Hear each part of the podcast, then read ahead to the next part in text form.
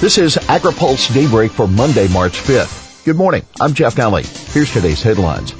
Northey says farewell to Des Moines. Goodbye TPP. Hello trade wars. USA rice sees market growth in Central America. Northey says farewell to Des Moines.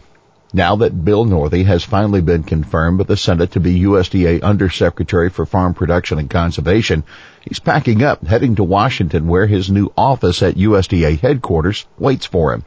But first, he'll be holding an event today in Des Moines to officially announce his resignation as Iowa Secretary of Agriculture and scheduled for his swearing-in ceremony to join the Trump administration. Northey's arrival at USDA is expected to prompt the filling of even more key seats at the agency. Agriculture Secretary Sonny Perdue told AgriPulse recently he's waiting on Northey to help him choose administrators for the Farm Service Agency and Natural Resources Conservation Service. Goodbye TPP. Hello trade wars. As the U.S. hunkers down with its new tariff on steel and aluminum, Japan, Vietnam, Canada, and Australia, among other countries, make up the Trans-Pacific Partnership are setting sail on their journey of increased trade without the U.S. The group of 11 Pacific Rim countries, it used to be 12 before the U.S. yanked itself out, expected to officially announce on Thursday in Santiago, Chile, the implementation of the trade pact that was renamed Comprehensive and Progressive Agreement for Trans-Pacific Partnership or CPTPP. While President Donald Trump and Treasury Secretary Steve Mnuchin have both said the U.S. could potentially rejoin the trade pact that would help the U.S. sell billions of dollars more in beef, pork, and dairy, new U.S. tariffs on imported steel and aluminum could complicate the matter. China was called out as a major target when Trump announced on Friday plans to slap 25% tariffs on steel and 10% tariffs on aluminum. But countries like Canada and Japan will be impacted worse because they export more to the U.S. And international trade watchers are also expecting China, the largest foreign buyer of U.S. soybeans, to retaliate against the U.S. That after U.S. Trade Representative in January announced new stiff duties on Chinese washing machines and solar cells. But for now, the Chinese are still buying. On Friday, in fact, USDA announced export sales of 268,000 metric tons of soybeans for delivery to China during the 17-18 marketing year. Trump appears not to be worried.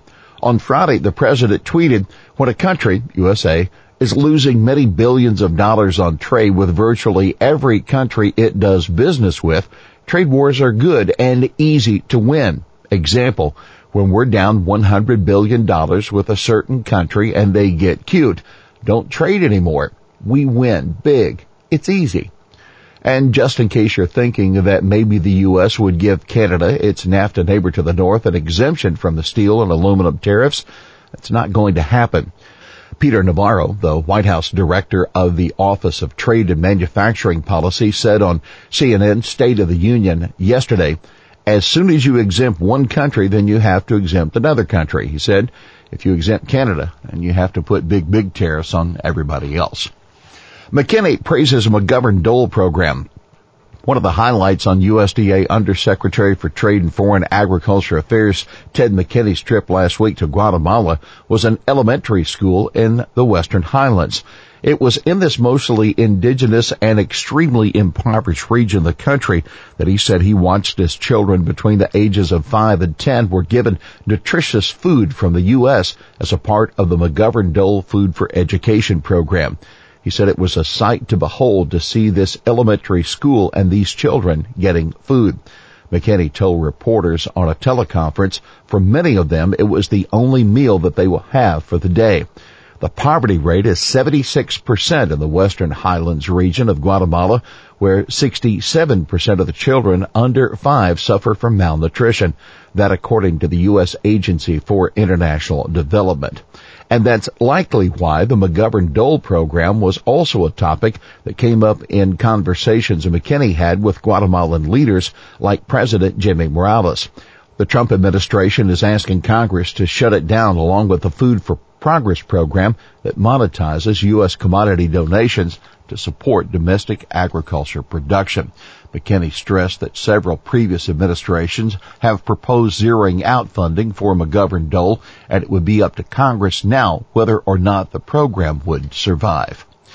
USA Rice sees opportunities for market growth in Central America. McKinney's trip to Guatemala wasn't all about food aid.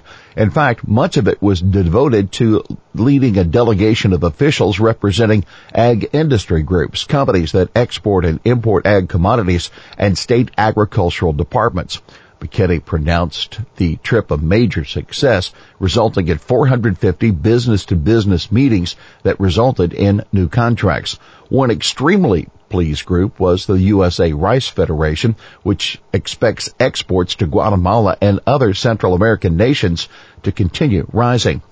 Given that Guatemala has to import over 70% of the rice they consume, there is a great deal of interest in American rice, said USA Rice Vice President International Sarah Moran, who traveled with McKinney. Guatemala has a very young population and their rice consumption levels are relatively low, so there is definite growth potential in this market. Argentina seen exporting more beef. Drought is slamming Argentina's cattle ranchers, but the South American country is exporting more beef than expected to meet the growing demand from China, that according to a new analysis from the USDA's Foreign Agriculture Service. Calf production this year is expected to drop to 14.3 million. That's 500,000 less than previously expected, the report said. In most of Argentina's central region, it has been very dry and hot since December 2017, the FAS analyst said. If this weather pattern continues over the next few months, the number of calves is expected to drop even further. Many pastures have been lost due to the drought and in a few areas because of extensive fires. But it was just in January that China approved a sanitary protocol that opens up the country's market to chilled and bone-in beef cuts, spurring new trade between the two countries. The FAS analysts increased their forecast for Argentina's beef exports to 350,000 metric tons this year, up from 293,000 tons last year and 216,000 tons in 2016.